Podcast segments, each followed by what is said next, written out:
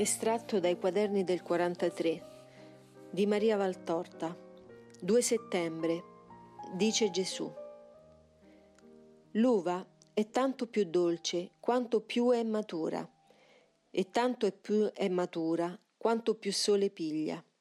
Il padrone della vigna non coglie la sua uva per farne del vino se non è ben maturata e perché maturi sfronda e pota di modo che il sole possa scendere a circolare fra grappolo e grappolo e fare dei chicchi aspri e verdi tante perle di zucchero liquido. Se l'uva rimanesse com'è nell'aprile, ossia quando la vita è bella con le sue foglie nuove e i suoi grappolini in fiore, o anche come è in giugno, già tutta piena di tralci flessibili e di grappoli formati, non servirebbe a nulla, fuorché a una gioia dell'occhio. Invece nell'autunno, dopo tanto sole e tante potature, essa è bella in un'altra maniera e oltre che bella utile all'uomo. Io sono il sole e voi, anime mie, siete la vigna, dove si deve formare il vino eterno. Io sono il sole e sono anche il vignaiolo. Io vi circondo e inondo dei miei raggi e vi mortifico perché voi diate tralci carichi di frutti veri e non vani viticci che non servono a niente. Bisogna lasciare che il sole e il vignaiolo lavorino a loro completo piacere l'anima vostra. Bisogna, Maria mia, imitare molto, molto, molto il grappolo che non ha voci di proteste né atti di resistenza per il sole e per il padrone della vigna, ma anzi si lascia scoprire per ricevere raggi caldi, si lascia medicare coi, coi, coi liquidi adatti, si lascia sistemare senza reazione alcuna e così si fa sempre più grosso e dolce, un vero prodigio di succhi e di bellezza. Anche l'anima deve tanto più desiderare il sole e l'opera dell'eterno vignaiolo, quanto più si avvicina per essa l'ora della divina vendemmia. Non è destinato al mistico Tino il grappolo restio e malato che non ha voluto divenire maturo, sano e dolce e che si è nascosto per non essere curato. Ma invece diviene degno della mia vendemmia il grappolo che non ha avuto paura di cesoi e di medicine e che docilmente si è sacrificato nei suoi gesti per me. Io sono il vendemmiatore e tu il mio grappolo. La vendemmia si avvicina, aumenta i tuoi sforzi per assorbire quanto più puoi di me. Io diverrò in te liquore di vita eterna. Aumenta le tue generosità per assecondare l'opera del tuo amoroso vignaiolo. Egli, il tuo Gesù, non vuole altro che fare di te un grappolo degno d'esser posato ai piedi del trono di Dio. Dolce cosa avere a Maestro Gesù Maria, ma cosa che diviene perfetta quando del Maestro si assimila tutto l'insegnamento. 3 settembre. Dice Gesù. Beate quelle labbra e quelle contrade in cui si pronuncia Ave Maria. Ave, io ti saluto. Il più piccolo al più grande, il bimbo al genitore, l'inferiore al superiore, sono tenuti nella legge di educazione umana a dire sovente il saluto rispettoso, doveroso, um- amoroso, a, secondo, a seconda dei casi. Il fratello mio non deve negare questo atto di amore riverenziale alla mamma perfetta che abbiamo in cielo. Ave Maria. È un saluto che monda le labbra e il cuore, perché non si possono dire quelle parole con riflessione e sentimento senza sentirsi divenire più buoni. È come avvicinarsi ad una sorgente di luce angelica e ad un'oasi fatta di gigli in fiore.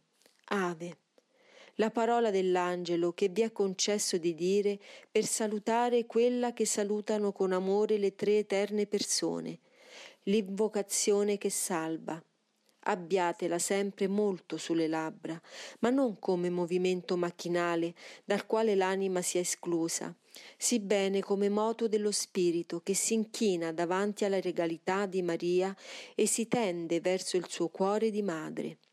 Se voi sapeste dire con vero spirito queste parole, anche solo queste due parole, sareste più buoni, più puri, più caritatevoli perché gli occhi del vostro spirito sarebbero allora fissi in Maria e la santità di lei vi entrerebbe nel cuore attraverso a quella contemplazione. Se le sapeste dire, non sareste mai desolati, perché ella è la fonte delle grazie e della misericordia le porte della misericordia divina si aprono non soltanto sotto la spinta della mano di mia madre, ma anche al suo semplice sguardo.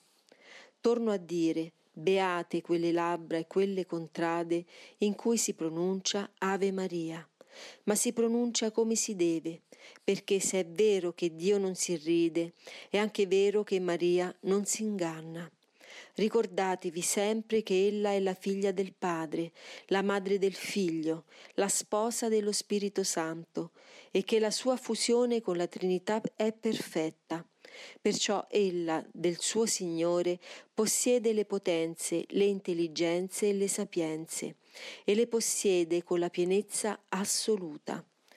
Inutile andare da Maria con l'anima sporca di corruzione e di odio. Ella vi è madre e sa medicare le vostre ferite, ma vuole che almeno sia in voi il desiderio di guarire da esse.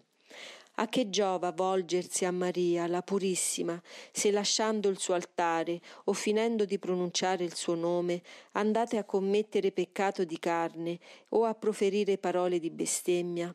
Che vale volgersi a Maria la pietosa, se subito dopo, anzi se nel tempo stesso, avete in cuore rancori e sulle labbra maledizioni per i fratelli?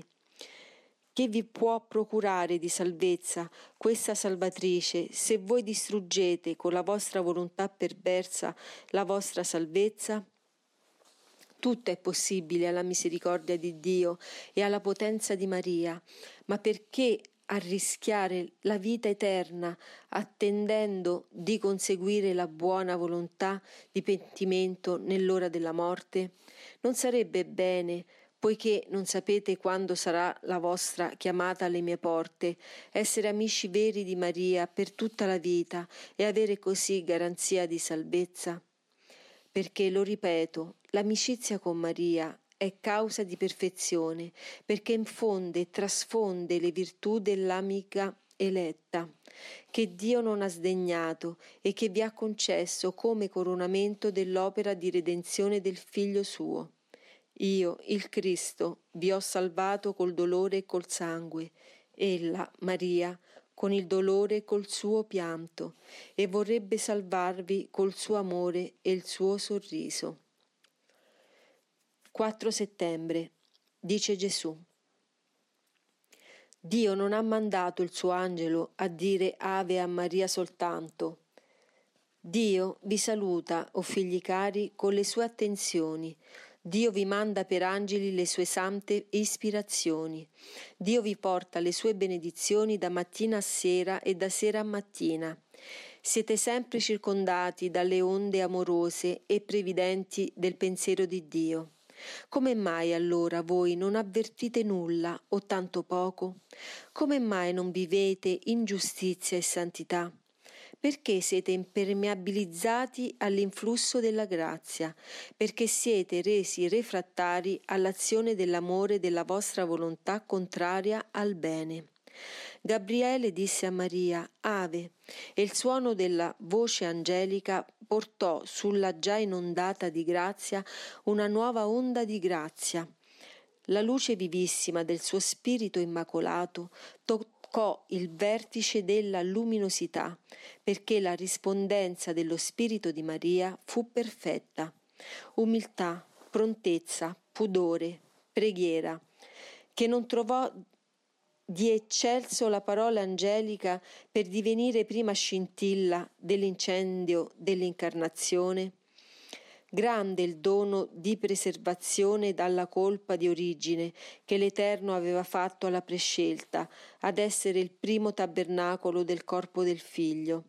Ma quanta, quanta, quanta rispondenza di Maria.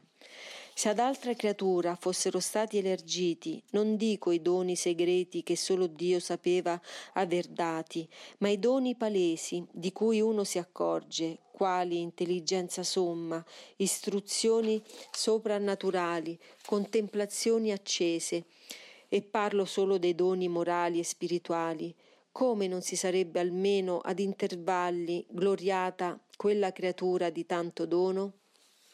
Ma no in Maria nulla di questo. Più Dio l'innalzava verso il suo trono e più aumentavano in lei riconoscenza, amore e umiltà. Più Dio le faceva capire come su di lei fosse stesa la mano divina a protezione contro ogni insidia del male e più in lei aumentava la vigilanza contro il male.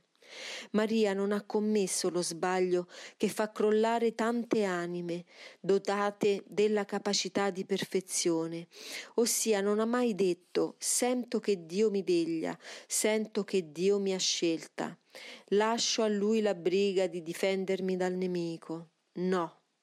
Maria, pur riconoscendo l'opera di Dio in lei, agì come se fosse la più derelitta in doni spirituali delle creature.